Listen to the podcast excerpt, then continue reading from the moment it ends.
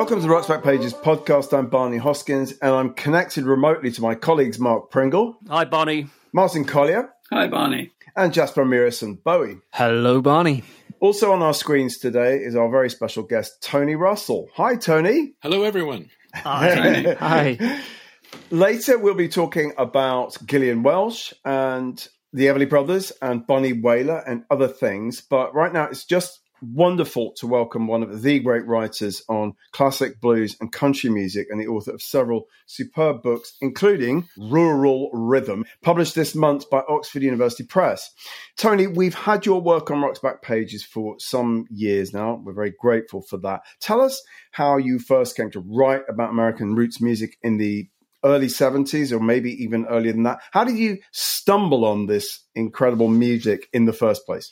Okay, it's the early to mid-60s. I'm in my mid-teens, and I'm listening, as we did, to popular music. My head, always wedged against a tinny speaker to pick up Radio Luxembourg, and it's borne in on me. I find all this stuff fascinating, the whole world of pop music. I mean, not the artists, the record labels, the stuff in small italics underneath the song, which it took me a long time to realize was giving you the name of the songwriter. All these little details about records, the objects themselves fascinated me. And I bought the pop press, and so I'm reading about the stuff, I'm listening to it, and I come to realize through both of these media that what I'm really interested in is what gets through to me most penetratingly is black American music of the kind that was then generally called R&B. And so I'm talking about things like the early Tamla Motown artists and Stax figures.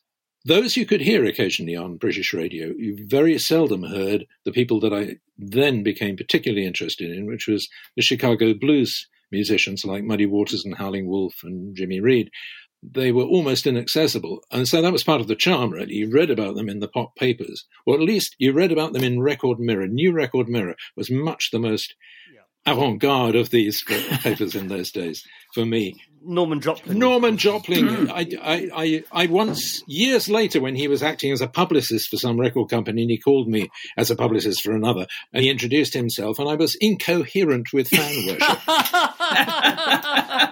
Because I said, you're responsible for my being sitting here. You turn me on to all these people. I realise now, and I'm sure Norman would agree, if you look back at them, the pieces are nothing special. He used to write, there was a series called The Great Unknowns, which gives you some notion of how these people were regarded. These were people that were making a perfectly good living in Chicago and elsewhere, but they were great unknowns to the New Record Mirror. It might be a piece on Howling Wolf, say, and it would be a couple of paragraphs cobbled from album sleeve notes and a list of singles currently available that have been culled from some American catalogue.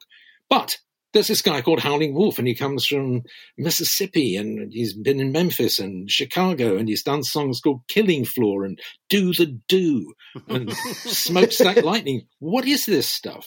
I mean, this is so absolutely not Dickie Valentine and Lita Rosa. This is music. I can't even get a sense of what it must sound like because nobody is ever playing it. So all I can do is read about it and kind of slaver slightly at the mouth. But then fortunately, for once the record industry came to my aid and they started putting out some of this hardline R&B stuff in Britain. There was Pye with the international R&B series. With Guy Stevens. Guy Stevens was another, yes, with Sue Records, and he also wrote for Record Mirror. Exactly, wrote about Sue Records products for Record Mirror. He was another mentor in the early days. Anyway, so Pye shows up with these red and yellow labelled Chuck Berry and Bo Diddley and Howling Wolf and Sonny Boy Williamson. EMI retaliates by slipping some of the product from the Chicago label VJ by Jimmy Reed and John Lee Hooker onto the stateside label. And so this stuff is beginning to come out. And then, greatly daring, I would order an album of an American import label of old blues recordings by Charlie Patton and Son House and Skip James. And that was another mind-blowing moment, hearing these lost voices from 30 or 40 years beforehand. So there's all this huge learning curve for me, not a learning curve, a learning mountain, as every month I'm getting a copy of Blues Unlimited or R&B Monthly and finding out about these people who, as I say, very often I knew about them before I knew what they sounded like. But that was intriguing and interesting and a great encouragement to further research. It's a common plaint these days, but when you can get anything at the touch of a keyboard stroke, the fun goes out of it and the sense of achievement and discovery. But anyway, that's I was listening to this stuff and becoming for several years a complete blues obsessive. And then at university, I met somebody who listened to blues, but also had records of American old-time country music, and especially the famous Harry Smith anthology. And that, for me, was a genuine Damascene moment. You know, I've been used to listening to old crackly old blues records. Now here's crackly old hillbilly records alongside them on the same compilation. That was one of the great points about the Harry Smith compilation. There were no barriers. And it was as if I no longer had to think of music in terms of two distinct communities, black music over here and white music over here. I could now feel that I was walking down any southern town, Main Street, and hearing black music from one side and white music on the other maybe, but it was mingling and merging in the air around me, and I was walking through this wonderful miasma of southern vernacular music. And that, for me, was a moment of excitement and discovery that I hope I have never lost the spirit of.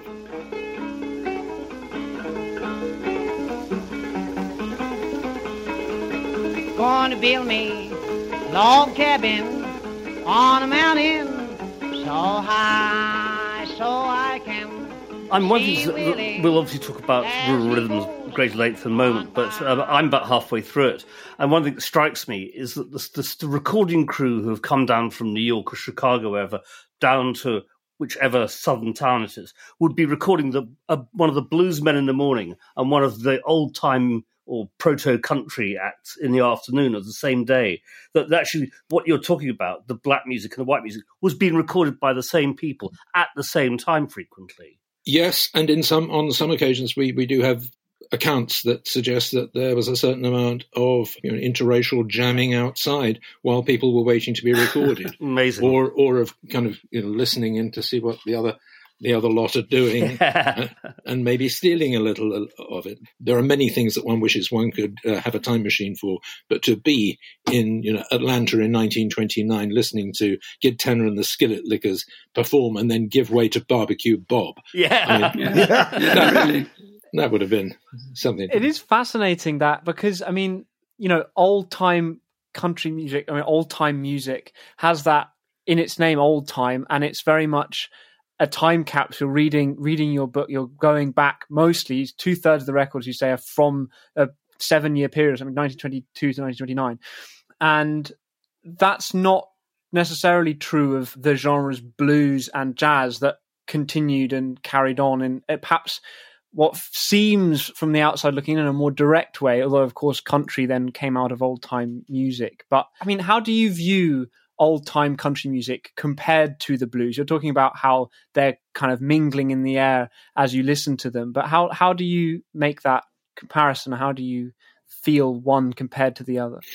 Well, it's perfectly true that old-time music was marketed as old-time from the start by the record companies in their press releases. The whole idea was that by buying an old-time a record of Gid Tanner and the Skillet Lickers, say, or Uncle Dave Macon or Charlie Poole, by doing that you were essentially connecting with the music of your parents or even grandparents. Mm. This is not, on the whole, what you get in the contemporary advertising for blues. Blues does not look back. Blues is a very un-nostalgic music. So you would think that was a huge difference between the two, and it is true that many old-time country songs are inconceivable as sung by black people, at any rate by black people who were actually listening to and caring about the words, because they don't express things that black people were interested in expressing. And I make this point about the very first record I write about in the book, Little Old Log Cabin in the Lane. It's all very well for Fiddlin' John Carson and his audience to be nostalgic about Little Old Log Cabin in the Lane. But, the black people of the time would have been only too glad to have got out of the Little Old Log Cabin in the Lane, even if it was to exchange it, for a sharecropper's shack down some other lane. But blues is about moving on, whereas hillbilly music is very often about staying in place. And so that is an important distinction. And yet, all the time you sense, especially with the more creative of the recorded musicians, this desire to not be stereotyped as recreators of good old days. They're looking to progress the music and their own careers with it, no doubt. But a lot of these people were not content to be put in the enclosure marked old time, and they burst out of it as soon as they could. That's interesting. And because one of the reviews of, or an article, a contemporary article of the time talking about it, you quote as saying, "The death of Floyd Collins, Wreck of the Shenandoah, At My Mother's Grave, and other such songs which have had fairly widespread popularity may mark the initial move in the passing of jazz," which of course retrospectively is a very amusing thought, that somehow these old time records might mark the passing of jazz, which of course then went on to become the predominant form of popular music in the 30s and 40s, and continues to be a pursued form, performed form of music now. So it's funny, but it makes sense what you say, that some people did see it as a boat that they could take onwards rather than just looking backwards. And too, it's true that old-timey music was enlisted in the war against progress, essentially, which jazz represented. It represented progress. It represented the... it was the urbanization, the possibly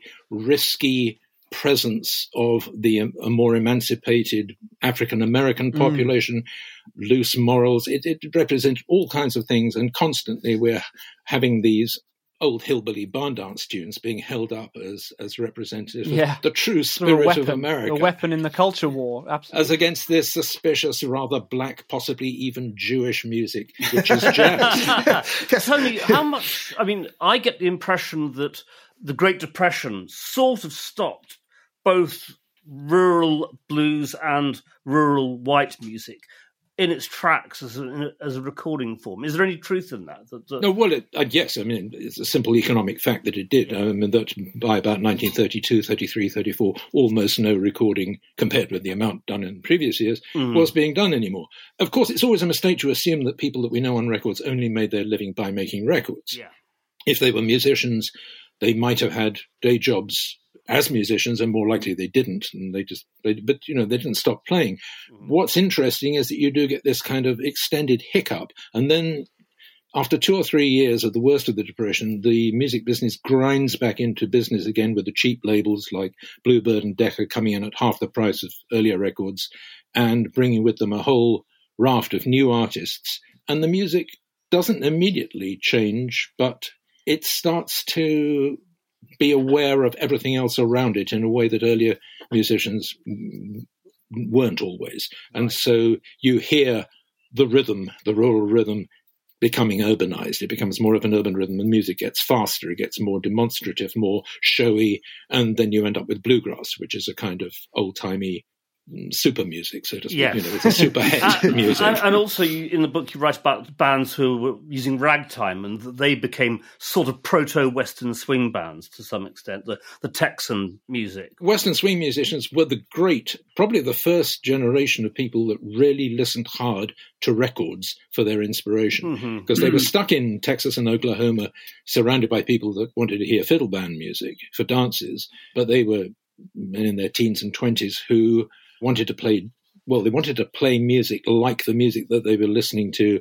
in the record stores of Dallas and Houston and Fort Worth, which was black and white jazz and some black blues. And they were excited and inspired by this music, as I don't think you can find any similar example anywhere else of people who so clearly just set themselves a project. We want to play jazz, essentially, jazz and blues, but we want to do it with hillbilly instruments, so to speak, in a hillbilly setting, so to speak. And so you come up with this, one of the first great fusion musics, which is Western swing, which is Western and swing and blues and everything.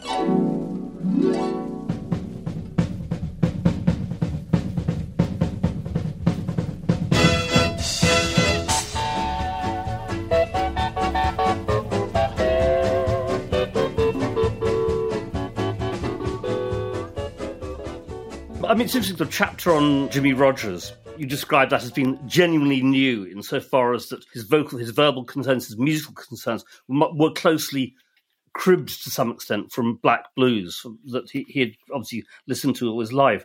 But there's a sort of straight line through from Jimmie Rodgers to Hank Williams to Elvis Presley of this notion of white musicians in the South being very aware and appreciative of black music. Yes, that's true. And that Rodgers, Hank Williams line, including people like Lefty Frizzell and all sorts of other people, essentially is what's behind Merle Haggard and Willie Nelson. That represents one of the two. That's one leg of the, so to speak, of the great dichotomy in country music, which is, on the one hand, you have that tradition. On the other hand, you have the family music tradition of the Carter family, which descends through many other family groups to bluegrass, which is essentially based on that aspect of country music. And so it's very interesting because it stands for two entirely different characteristics. The family group,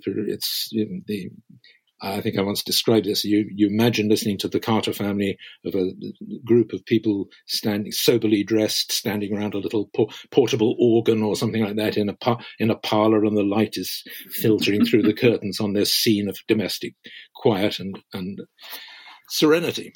Whereas Jimmie Rodgers is the man who says, anywhere I hang my hat is home, sweet home to me. It's the music of the rounder, the atomized 20th century human being on the road.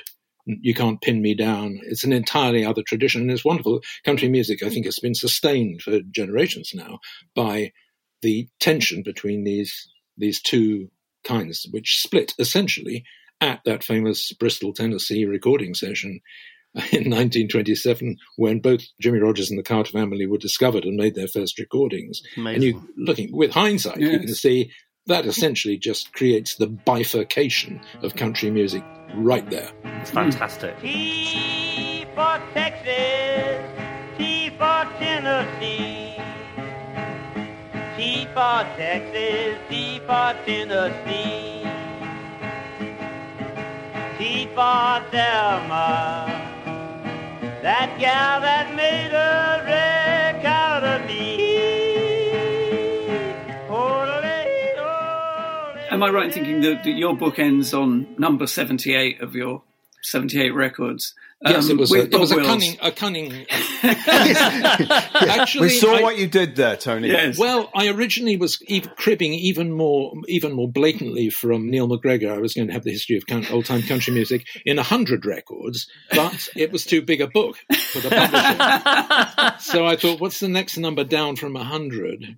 Which has resonance. Has resonance, exactly, yes. So, yes, I'm sorry. Anyway, Martin, you were saying. No, it's just interesting that, so that's the point where Bob Wills comes into the picture, and yes, it seemed like a good place to end because it wasn't until I came to write that last paragraph of the book really that I realized in something like 16 and a half years country music has gone from Fiddlin' John Carson scratching out a tune solo with just a fiddle to the massed orchestra of Western jazz musicians that Bob Wills is at the head of, and everything else has moved apace along with it. Everything, movies, books, everything about American life is racing at a similar tempo, and this is it's hard to imagine Bob Wills and Fiddlin' John Carson existing in the same time frame. Yes, they both lived at the same time, and yet the music has made such advances. But the same is true of jazz, and the same is true of blues. It's just the country music has got such a reputation for staying the same that I thought a corrective draft should be administered here. Actually, on the subject of it staying the same, I mean, the term old time or old timey music, which was partly a marketing mechanism, indeed, but didn't it point to the fact that quite a few of those songs may have been in the repertoire of rural white musicians going right back 50 plus years, maybe back to the middle of the 19th century. Oh, indeed, yes. I mean, that was always held to be one of the great virtues of it, and this is the early press observations of these artists when they started performing in places where journalists would actually go, was that, good Lord, there's these people living down in Virginia and North Carolina and so forth who are like sort of lost Shakespearean-era Americans. And this was nourished by Cecil Sharp, having come, a decade or two beforehand, song collecting in the mountains and saying very much the same thing himself, which was culturally and linguistically true, but I don't know. I mean, I've imagined that a lot of people valued the age of the songs. A lot of the people who actually owned the songs valued the fact that they came from generations back. And yeah. It's very often part of the performance that you say, this is an old song. You will almost very, very often find musicians telling you how old they think a song is. Very often, erring by centuries. But it's important that you give the song credibility and status by doing that. But again, for a lot of country musicians, they were impatient with that sort of thing. They wanted to move on to the next thing. Tony, I wanted to read something from one of the three pieces that are going to feature on the homepage, because it speaks to the fact that you, not uniquely, but almost uniquely, write about old blues and old country records in ways that very few other writers have done. It's from, you wrote these two tremendous pieces in 2005, one about Uncle Dave Macon, who you've mentioned already, and one about Charlie Poole, who you also mentioned. They're sort of reviews of these two albums that came out in that year, compilations. And so you write, when I first encountered Charlie Poole, I knew hardly anything about old-time music. I was a blues fan, and my ears were tuned to the resonances of the slide guitar, to men like Son House and Elmore James. I wasn't about to be seduced by some white guy with a banjo, but once I'd heard that crackly, cackly voice spinning me a line, I was hooked, lined, and sinkered. I love that. Yeah, that's great. Because it is, it's such a cliche, isn't it? But I mean, when you listen to some of the tracks that you write about in Rural Music, I mean, it has the same sort of keening edge to it that great old blues records do. When you listen to somebody like, I don't know, Frank Hutchison, the experience isn't wildly different from listening to Robert Johnson. No, exactly. And that was the one, I thought, important truth that I've been trying to write about, that I've been inspired by, that I've been trying to hammer into the heads of people who didn't want to hear it sometimes for all my sort of writing life, is that forget about categories and racial divisions and so forth. There are some people who just do not fit the molds that you're using to try and fit them into. And there are some kinds of music that are mixed and multifarious, and get over yourselves. That's how it is. Well, your very first book was Blacks, Whites and Blues, published in 1970, and you look far too young to have published a book that long ago. But that was an extended argument for what I was just saying. I mean, I just wanted to make this point. I mean, it's not a huge discovery. Other people had made it before. John Cohen had written a very good article in Sing Out some years earlier about the black-white folk music interchange. I mean, I wasn't onto some new discovery here, but the people I knew who were interested in blues were reluctant to hear that there was virtue in contemporary white music. I mean, contemporary with the recordings we were listening to, not with us ourselves. And as far as I knew, any country music fans, they had no interest in blues either. And I just wanted to kind of open their ears to the thought that maybe, if you like these guys, these other guys just over here are actually doing something quite similar, or interestingly, not quite the same, but, there are connections and associations, and don't you think it's interesting? And especially when you reflect on what kind of sometimes unimaginable social interactions might actually have made this possible. The circumstances in which a Jimmie Rodgers might actually have picked up songs as some black contemporaries of his said he did from them, I can't imagine what sort of a meeting that was. And I'm completely intrigued by the thought of how you negotiated this in the 1920s or 30s, fantastically tricky cross-racial movement to go and listen to the music of people that you don't associate with. In a way, you were an early algorithm. You are an algorithm. I've not been called that before. Thank but you, I think. Interestingly, if you think of someone like in Charlie Rich's background, or in Jerry Lee Lewis's or Elvis's, yes, there's often a black figure. Almost invariably. You see, that's another... Yes. We're going to be talking about the Everly Brothers briefly in a moment, well, quite soon, in this podcast. And they famously were taught guitar by a black guy, local black guy. That's where they learnt their music from. So there's this one man who sat them down and showed them the chords and showed them how to do stuff.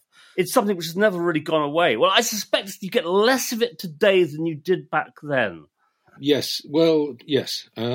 Innocence is a very difficult word to use in this context, but there was a certain innocence around then that made some of these encounters and influences feasible and unself-conscious in a way that they would not be today. Mm. One of the tricky elements of that dynamic, I think, though, is that, I mean, when you think, we've been talking about how some of the songs and sounds and experiences might not have been that different, in the sense that there's this poor white working class group of people making one type of music, and there's a kind of similarity in that. But there's also, there's a social element to which those people are being essentially told to hate, put down, disparage, lynch the other group of people making that kind of music. There has to be a tension there, surely, that there was still a hierarchy was being imposed on a group of people there.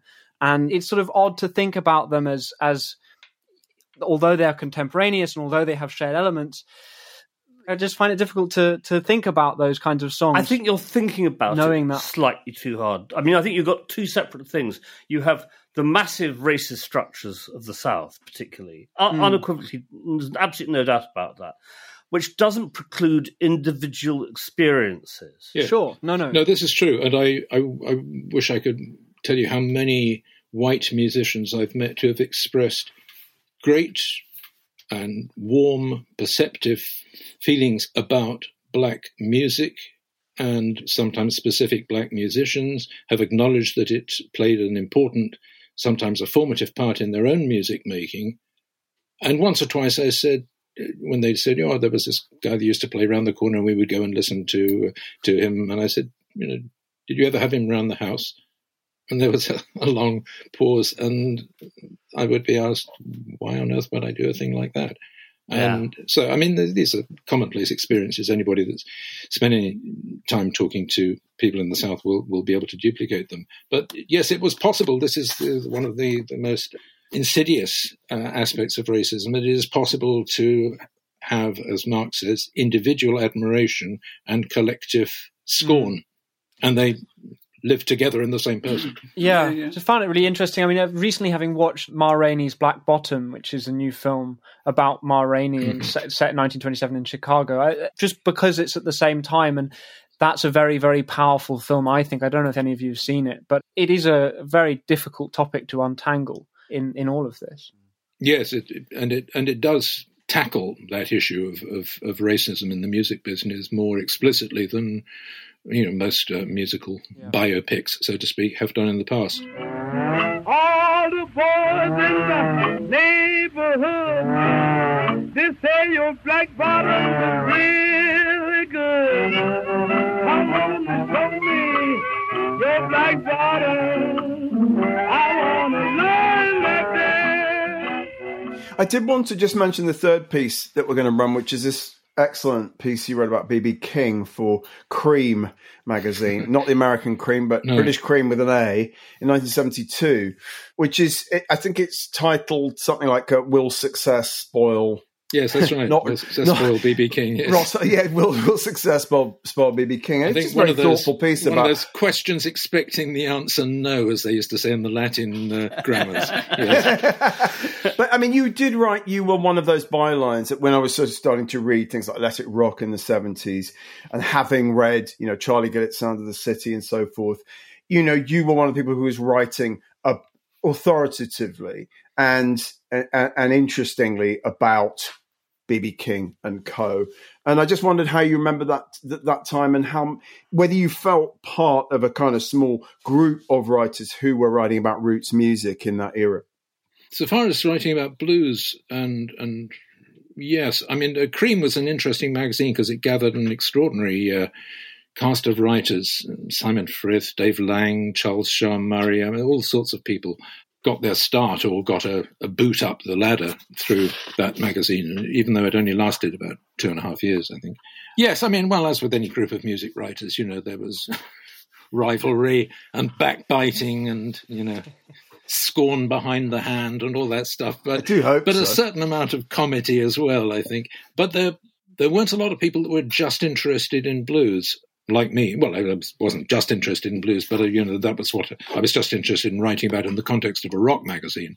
But you never wrote about Barclay James Harvest. Let's just say that, state that for the record. And there was a kind of purism about your approach. No, actually, that's not entirely true because one of the things that I don't know if it was Bob Houston as the editor of Cream or Charlie Gillett as the reviews editor.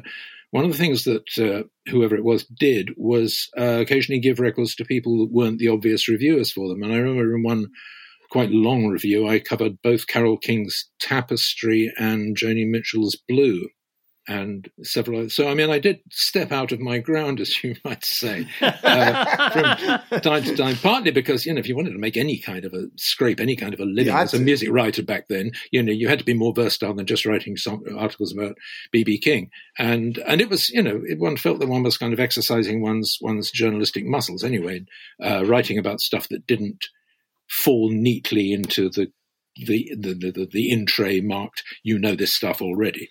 But what I think's exceptional about the B.B. King piece is how clear-eyed you are.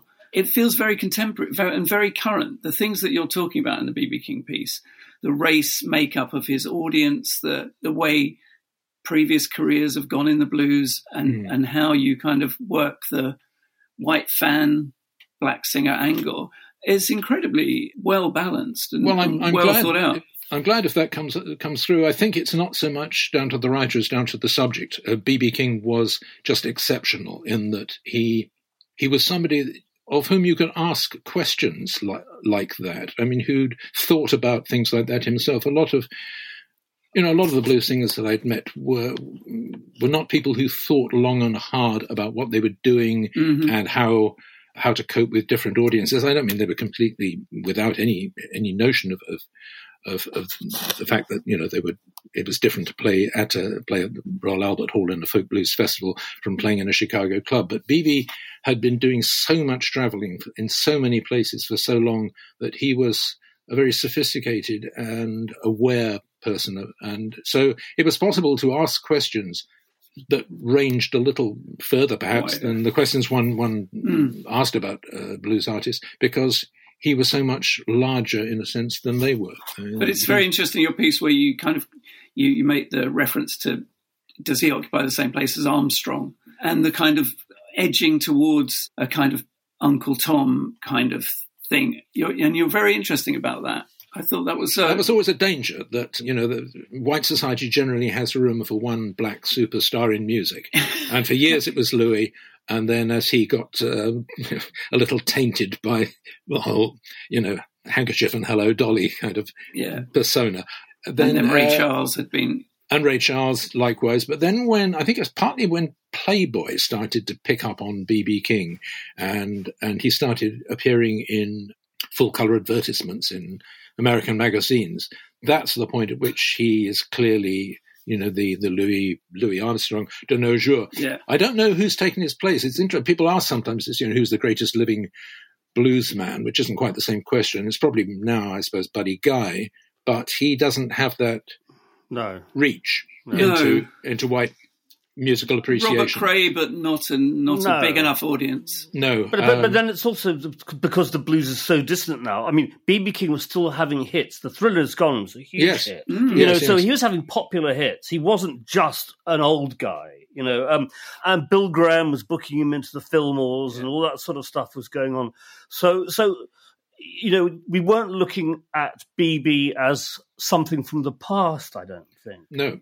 And neither, importantly, was he. I mean, Buddy Guy and Junior Wells could have been bigger even than they were, but they seemed content to just go on doing roughly the same sort of thing that they always did, whereas B.B., either through his own ambition or possibly at some managerial suggestion from time to time, had a very open and capacious attitude towards his own future. He would try any number of things. Yeah. And not just, you know, to stay on top, but because I think he liked challenging himself or being challenged.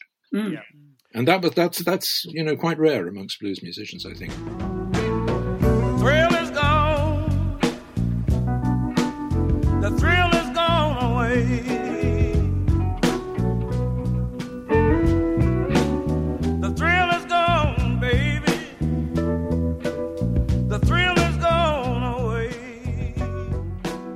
With your blessing, Tony, I'd like to move the discussion on to two artists who, in a sense, kind of followed in the wake of old-time country music. Mark's already mentioned the Everly Brothers, but I'd like to just talk briefly about Gillian Welch, who has a new album out. In fact, it's the first album, I think, attributed to Gillian Welch and David Rawlings. I'm a huge fan. I know Martin and I think Mark are both fans. I mean, just for the record, what's your take on someone like Gillian Welch, who's clearly steeped in all the music we've been talking about? Oh, well, I absolutely approve of her, not that it matters at all. And I think David Rawlings is one of the most exquisite accompanists and harmony singers in Americana music, whatever you want to call it. No, I have, you know, nothing but admiration for Gillian Welch. Well, that's good to know, because they need to pass the Tony Russell test.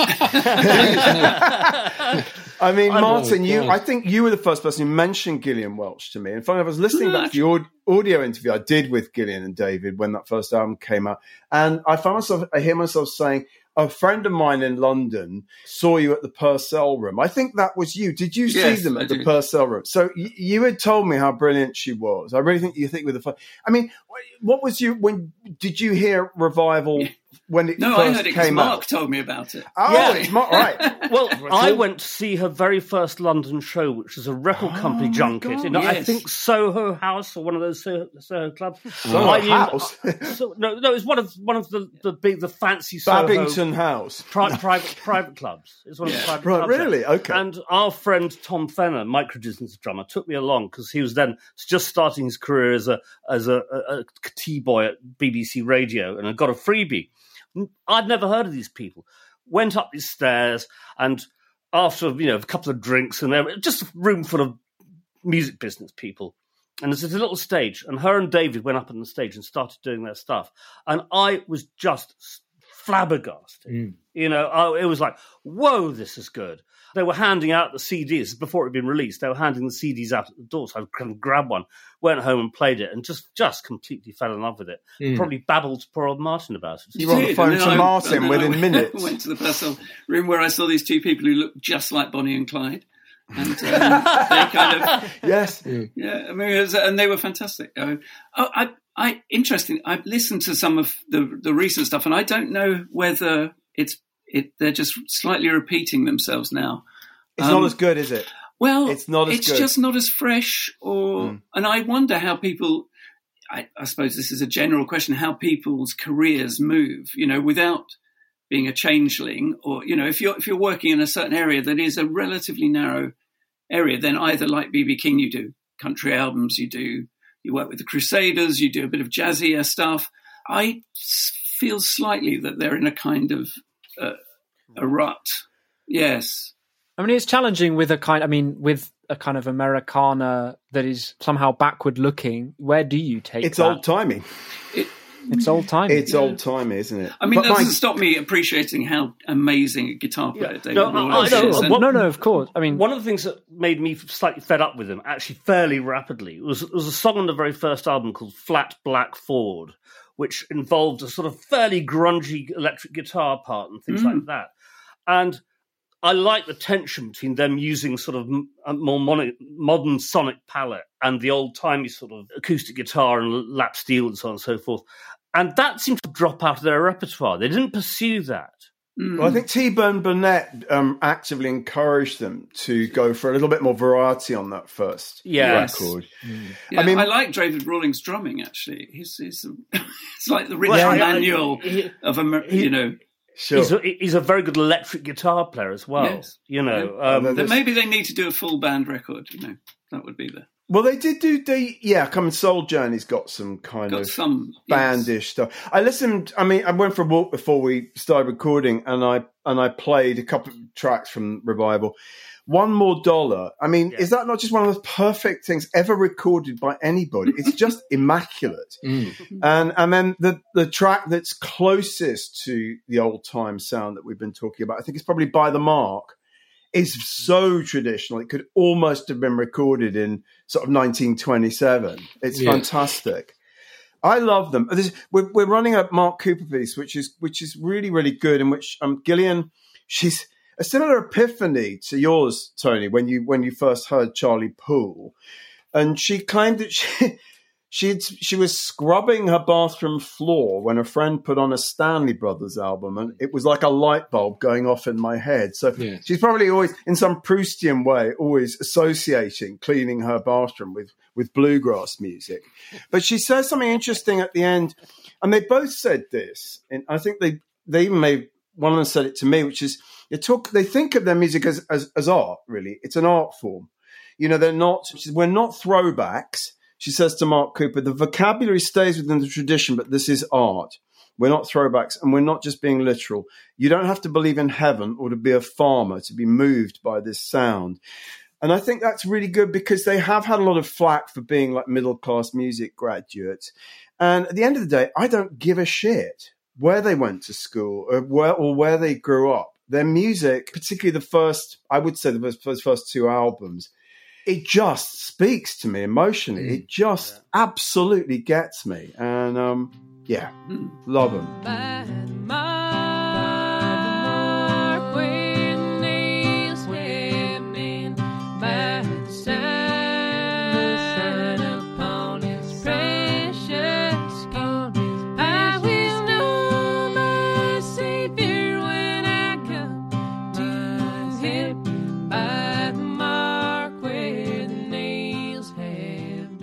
I think it's a phrase I use in a slightly different context in my new book, Rural Rhythm, is that imaginatively true.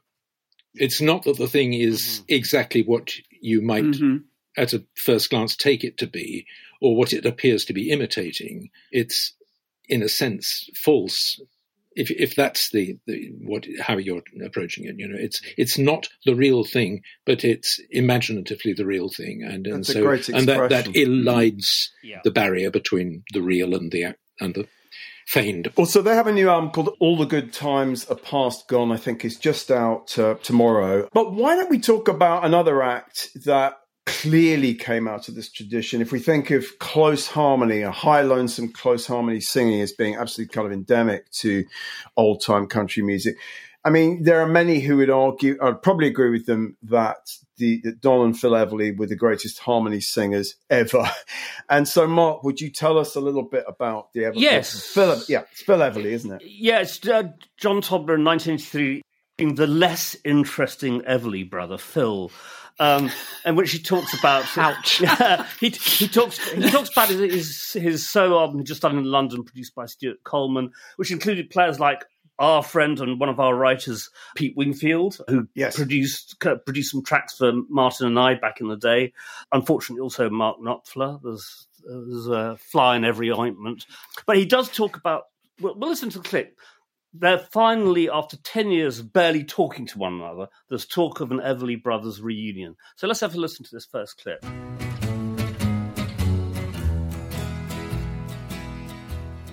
How did you mesh together again?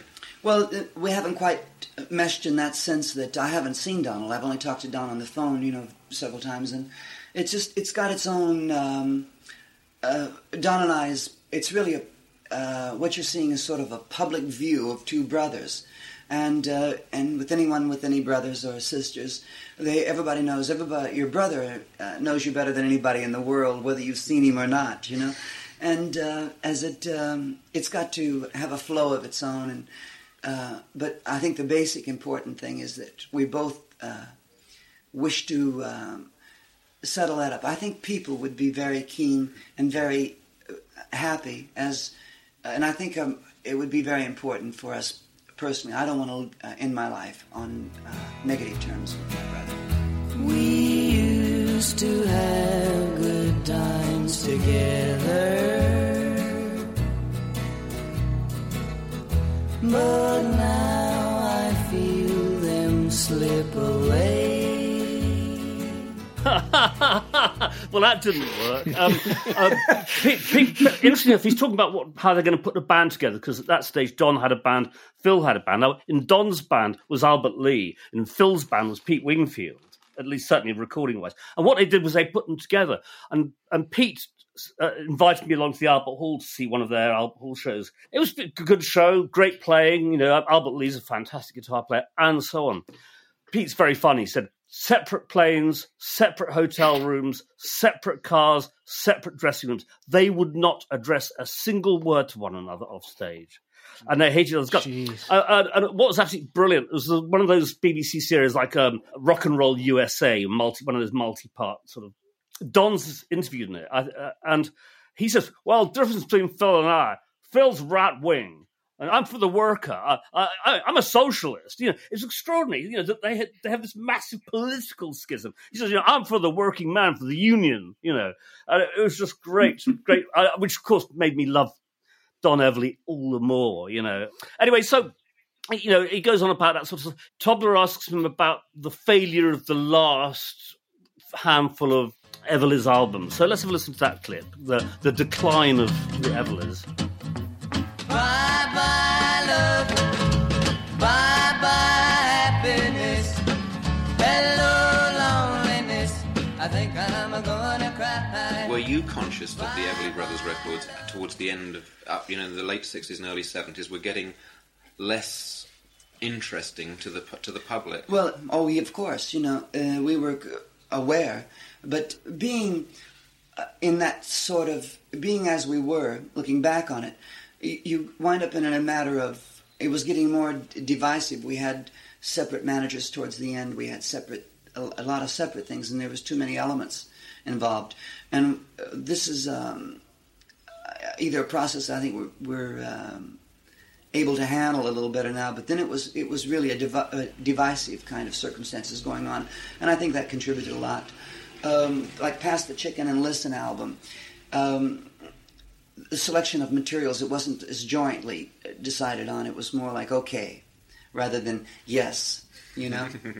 And I think that is, you know, it's like anything. You can't do anything without your full attention and expect it to be of the same kind of quality. Bye-bye, love. Bye-bye, sweet caress. Hello, emptiness. I feel like I could die. Bye-bye, my love. Goodbye. I still think Pass the Chicken and Listen is a great album title. It's fantastic. It's fantastic. So there we have it. We'll play a clip at the end of the podcast. He talks about his two favourite Everly Brothers songs, which will not surprise any of you when you listen to it. Leave the audience in suspense. Stay tuned, folks. Tony, I mean, Everly Brothers fan, I have to assume? I wasn't at the time particularly, and I admire them in a way for the music that they based themselves on, which was predominantly the Leuven brothers. Yeah. And I think, you know, you might get into some interesting fistfights in parts of the South if you advance your Everly Brothers, the best harmony act of all time. Of course. In a bar room full of Leuvenites. I've never like floated that theory below the Mason-Dixon line. Like a lot of things about this music, sometimes it's the stuff around the actual music itself which is in a way even more interesting. And that's kind of how I feel about the Everlys. I mean, their father, Ike Everly, and his interaction with other guitarists in that style, and especially the black musician that Mark mentioned, Arnold Schultz, I think is who he meant. There's a fascinating social situation of black-white interchange, which I think actually did have people all sitting in the same room admiring each other and playing for each other, something that wouldn't have been possible a generation earlier. Sure. Yeah. Mm. Well, so that's the Everlys, and I think it's time now for a very sort of, quite an abrupt change of tack. We're saying goodbye to two major musical figures this week, and one of them is Bunny Wailer, one of the three original Wailers who passed away earlier in the week. So we're running a couple of pieces about Bunny, inevitably a great piece by Vivian Goldman when the first solo album, Black Heart Man, comes out.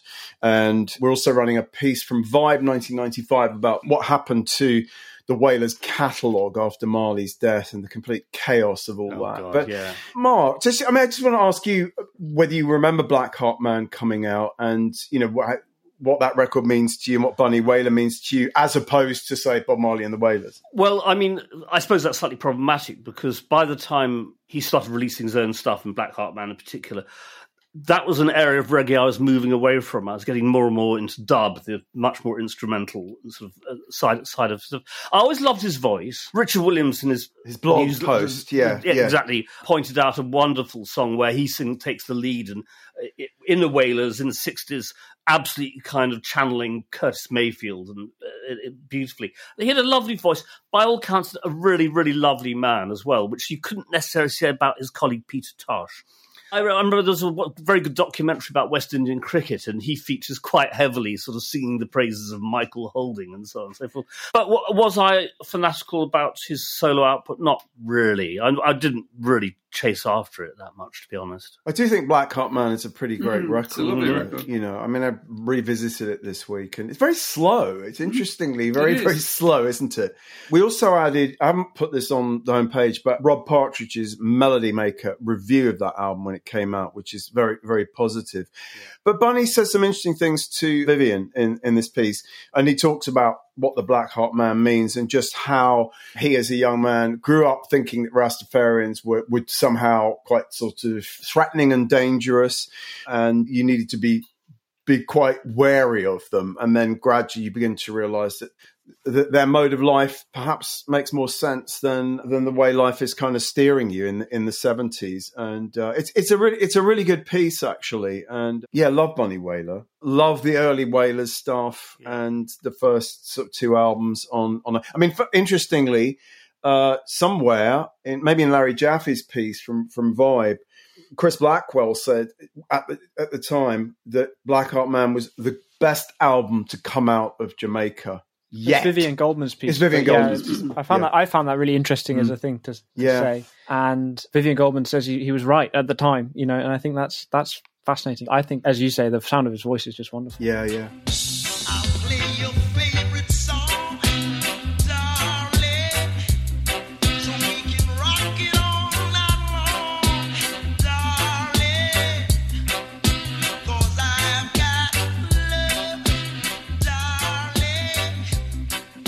We're also saying goodbye to Chris Barber, which ties in with some of the things we started out with, Tony. I mean, you can't have, I mean, this guy is a massive figure in the story of how blues and rhythm and blues took root here. I mean, Tony, would you care to just give us some context on Chris Barber in terms of your fandom? Yes, I didn't know it. I didn't really fully take this on board at the time. I think a lot of us didn't, because Chris, having done what he did, was then off doing other things. But in the late 50s and early 60s, he single-handedly really got American blues artists over to Britain. Famously, Muddy Waters in 1958. I think James Cotton. Various and Brownie. Sonny and Brownie, of course, yes. Yeah. And by the time I was interested, which was, you know, half a dozen years later, this sort of thing was more commonplace. And you know, it was, who's coming this year? Oh, Sonny and Brownie. Oh, yeah. Sure. Right. You're getting a bit blasé. Yes. Chris was operating in a pre-blues era, in a sense. I mean, this is before blues fanzines, before there were, you know, blues series on record labels. He was one of a small band of probably originally record collectors. George Melly has some fine anecdotes about Chris Barber as a meticulous record collector with his 78s all, you know, neatly lined up on shelves. And that's how he would have learned about blues, I think. Well, I have to ask Martin about Chris Barber. Absolutely. Because his uncle was in a band with Chris Barber. Well, yes. But in fact, interestingly, I found a cassette of my dad used to do record recitals, because pre the radio playing any of this stuff, he would go to jazz clubs in places like Dorset and talk people through records. And one of them, it was a great tape, and it ends with Rabbit Brown's James Alley Blues, which I knew from the anthology. But funny to think that Bill was playing these records in 19 50s Dorset to people who would come out to listen to records, you know. Yes. But Bill, Bill and Chris put together Ken's band for when Ken came back from his New Orleans adventure from jail, yes. was deported on the Queen Mary, sent home. Yes, and of course that led on to Lonnie and Alexis Corner being part of the band. But Chris was a mover, you know. He had great ears, loved New Orleans. I loved the fact that he continued his love with post-jazz New Orleans music. Yeah. You know, he toured with Dr. John a lot. He had a very close relationship with him. Lovely guy. In fact, once I kind of was talking to Chris, and I sort of apologised to my dad. Because at one point, Bill, the band that Chris had put together, had my old friend Ron Bowden on drums, and Bill decided that they should fire the rhythm section because they were too modern. And so Chris went off with the rhythm section. They talked, and they came back and fired Ken. You know, so and I said, "Oh, I think you know it was." I'd like to apologise for Bill doing that. He said, "Oh, you know, we were all so young and stupid." Yes. He said. I don't know why we all felt so you know passionately about all this, but of course that was what made them great. They were totally what passionate. Young people do. Yeah. My one very brief Chris Barber thing was I still went to the Capital Jazz Festival in 1981. It was outside Alexandra Palace, and it was Muddy Waters was closing the Saturday night, and it was terrible at first. Bob Margolin's guitar player was bitching at the monitor mixer guy, and nothing was happening. Muddy was stuck in his stool; he wasn't doing anything. Suddenly it clicked, and Muddy got off his stool and started doing that little chicken dance that he used to do, And then Chris Barber came out and blew trombone on Manish Boy, and it was just electrifying. It was a fantastic show. Yeah. Well, we're running two pieces. One is with the aforementioned Max Jones from 1965, which is just Chris talking. But there's a piece that the late John Pidgeon wrote specifically for us in 2009, which is really a fantastic piece. On rereading it, I've forgotten how brilliant it was, called Father of British R&B. And it really does make the case very strongly for how important he was. Mm-hmm. You know, not only did he bring Bill Brunsey over, he brought Muddy Waters over here. And then he and his wife, Ottilie Patterson, went to Chicago. And Ottilie, who was white, ended up getting up on stage at Smitty's Corner in Chicago with Muddy's band. I mean, and this must have been I'm taking a guess here because John doesn't specify the date. But I mean, I'm guessing it's, you know, 57, 58, something like that, maybe later. Pioneer. Without Chris Barber and, well, indeed, without the Collier family, I mean, we may, you know, who knows where all this would have gone, you know. Would there have been Alexis Corner and the Rolling Stones, would they have done what they ended up doing without Chris Barber? Possibly not. Possibly not. I mean, you know, much as Lonnie has his detractors, I think without his sense of showbiz or his way of selling a song, then the skiffle thing would never have happened as big as it did, you know, and affect everyone of that generation. Yeah. Jimmy Page to completely, Mick and completely. Keith. Yeah, it's a fine old kind of lineage to follow through. Mama, they treat your daughter mean. Oh, Mama, they treat your daughter mean. He's the meanest man that I've ever seen. I think we've come to the point where we need to hear about some of the pieces, Mark, that have been added over the last fortnight. Yes. Briefly. Yes. Okay, just right. Well, last week I chucked in talking about Max Jones, his interview with Ben Webster from Melody Maker 1965. Was 1965, Martin, was that the time Ben Webster slept on your couch? I think it might have been. Breakfast with Ben. And he's talking about working at Ronnie Scott's. He says, every night I go to work, the trio plays better. That Stan Tracy's a bitch. He's full of surprises, pleasant surprises, which I love that. Great. Peter Green, Beatles Instrumental 1966, interviewed by Kevin Swift. This is 66, so just joined the Blues Breakers. He says, I just wish people would stop comparing me with Eric. I just like them to accept me as Pete Green, not Clapton's replacement. We got a very nice, I won't quote from it, but a very nice review of Curtis Mayfield live in San Francisco in 1971 by Philip Elwood from the San Francisco Examiner. In 1990, John Morthland does a big piece on Rocky Erickson. How do you pronounce it? Rocky. Barney's? Yeah, Rocky's correct. I know it's weird. You'd think there should be a C there, but yeah, it's still Rocky. And it's just great. He says, in the house, he keeps a Roland damper to steady hum, over which half-dozen radios and TVs and a police scanner all play at once, providing ambient noise. When Rocky wants to watch a video, usually horror movies, or listen to music, almost always on 8-track tape, he simply jacks the volume up on that particular machine. He is, as he puts it, just kick back and relaxing, having some fun out there. Right, this week going in, very interesting, Derek Taylor, writing for Disco Music Echo, leaps to the defence of the recently busted Rolling Stones. This is in July 1967. And he does it in the most kind of elaborate sort of way. He says, we still fear so many other things, stupid things like parental disapproval, neighbour snubs, the jeers of the typing pool. We still have the horrors if anyone pierces the morning mask. We still take our faces out of the jar by the door. Quote he gets in there. It's time for everyone to speak for himself. He's just, it's purple prose in defence of the Rolling Stones and their drug taking. What a surprise that Derek would take that tack. The recently departed Chick Corea, on working with Miles Davis to John Swenson, Zoo World 1974, he said, I found it fascinating, exciting, boring, angry, very serene, enthusiastic, a drag, frustrating. So that's Chick Corea. That covers the whole gamut. Quite a good way of mixed. Mixed review. Morris Day, interviewed by Don Waller in LA Weekly in 84, says, my grandfather used to dress like I do. Baggies, double-breasted suits, wide lapels and everything. I love that. Him talking about his grandfather basically being a zoot suit wearing dude. Zoot suits, yeah. And lastly, Amy Linden reviews a big R&B show at Madison Square Garden, headlined by the likes of LL Cool J and so on. And she says, the simulated sex never stopped. Guys were thrusting their pelvises at everything, from lighting cables to stage monitors. Was this a hot night on Times Square? No, it's the Coca-Cola Summerfest show, Thursday at the Garden, headlined by LL Cool J and Naughty by Nature. You can just see it, can't you? I mean, it's great. So that's my lot.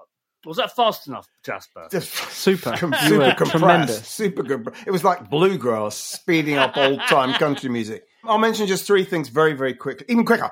Our old friend Candy, a Crazy Horse, who was a recent guest on the podcast, a splendid piece from 2009, apropos of Jonathan Wilson's Gentle Spirit album. But it's basically just Candy riffing about sort of Laurel Canyon and everything that California means to her in a way that only she could write. It's fantastic. There's quite a fun interview with Dave Edmonds from 2015 by Carl Weiser of Song Facts. I learnt just a few things about Dave and rock pop and Nick Lowe from that amused me. And lastly, a piece about Valerie June by Jeffrey Himes from 2017. And I really only mention this because it prompted me to listen to Valerie June, who I hadn't really listened to before.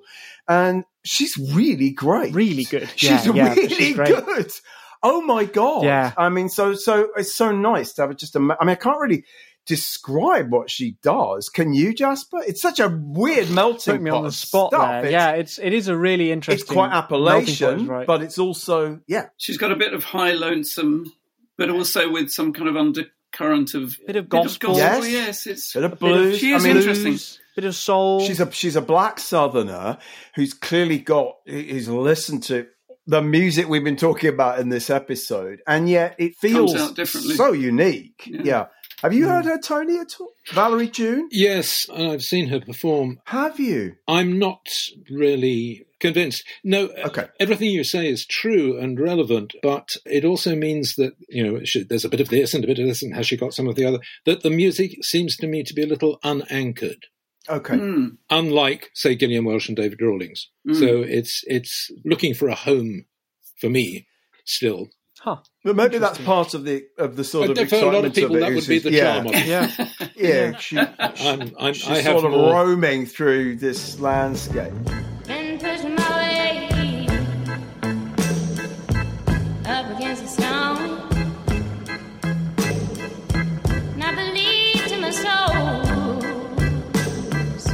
Time to move on. Jasper, how about your good self? I'll also just mention a couple of things very quickly. The first of which, just for the sake of lowering the tone, which I love to do. Although actually the article itself doesn't lower the tone, just the quote I'm going to read from It's just me. It's our first article about Sway. It's a record review of, he's a rapper, grime artist, mid-noughties. Pete Perfidi's reviews This Is My Demo by Sway in The Times. And I went and listened to it, and it's actually a really good record. And he's very funny, Sway. That's what Pete Perfides agrees with. He's laugh out loud funny too, always the best way to make a serious point. Hence on Hype Boys, when drawing a line in the sand between his own interior world and that of the gangster, these rappers couldn't see me coming, even if they were vaginas with spectacles. God, which is the tone duly lowered. Which I just think is one of the most hilarious lyrics I've ever heard. I think it's just I don't know. That's a lyric, is it? That's a lyric. Yeah, it's a lyric. It's a lyric. I just think. And when you hear it, it's so completely convincing as well. It's fun. So that takes our rating out of PG into triple X rated. Yeah. The other thing is a lengthy piece that's really nice by Alan Light in Relics, which is about Brian Burton, aka Danger Mouse, and his fascination with spaghetti western music. And he made this album Rome with Daniele Luppi, Jack White and Nora Jones, which is his kind of inspired by spaghetti western soundtracks. First came another quest for the original musicians and the vintage gear on which they'd recorded those landmark soundtracks. In perfect Italian style, some of the equipment rental would be paid for with bottles of wine. The musicians hadn't worked together for years. When they first got to the studio, there were laughter, tears, hugging. Within a few hours, of course, they were screaming and yelling, which I guess was back to their normal state, says Burton. But it's great because if you listen to the Gnarls Barkley record Crazy, it samples the soundtrack of a spaghetti western. And part of its genius is doing that in a totally incongruous context, which I think is fascinating. And I think the piece is well worth a look for that reason, because he clearly does love spaghetti westerns, which is a sort of funny thing for a very cutting edge producer of pop music of the last 20 years to be fascinated. And he got in a bona fide Italian to be part of this. Daniele Di Luca. Yeah. I don't know who that is. You pronounced his name so beautifully. It was like listening to a sort of Puccini aria or something. Wow. I'll take that. He's a frequent collaborator, I think, of his, and is they both had shared this fascination for the spaghetti western stuff. So that's my couple of things. Excellent. Brilliant. Lovely, lovely stuff. Well, I mean, gentlemen, I think we are out of time. It remains for me to thank Tony. Thank you so much for joining us today. And please, listeners, do rush out and buy or download onto your Kindle, but you really need this in hard covers. Rural Rhythm, the story of old-time country music in 78 records, published by Oxford University Press. And you should also, of course, read all of Tony's other books, including the definitive Penguin Guide to Blues Recordings from 2006. So it's been a real privilege to have you here, Tony. Good luck with the book and everything else. Thank you. I'm delighted to be here. Thanks very much. If you would just talk us out with the final Phil Everly clip. Yes, it's the lesser spotted Everly talking about his favourite Everly Brothers songs.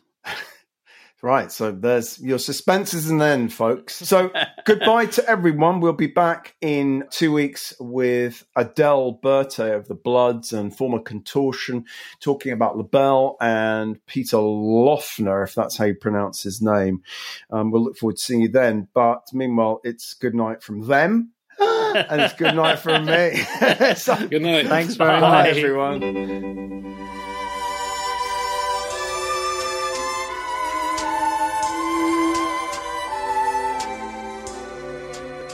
What's your favourite song that you sang with your brother? I think, without a doubt, I can answer it very quickly. It's still Let It Be Me is still my favourite. Although, All I Have to Do is Dream is and I hate to say Let It Be Me, but when Boudleau Bryant wrote almost all those hits for us, but it really runs between, I still think Let It Be Me, and then, you know, a very small point behind is All I Have to Do is Dream. I bless the day I found you. I want to stay around you, and so I beg you, let it be me. That was Phil Everly in conversation with John Tobler in 1983, concluding this week's Rock's Back Pages podcast. Many thanks to special guest Tony Russell. Rural Rhythm is published by OUP and available now from all good bookshops. The hosts were Barney Hoskins, Mark Pringle and Martin Collier, and it was co-hosted and produced by Jasper Murison Bowie. The Rock's Back Pages podcast is part of the Pantheon Podcast Network. You can find thousands of articles, as well as hundreds of full-length audio interviews at rocksbackpages.com.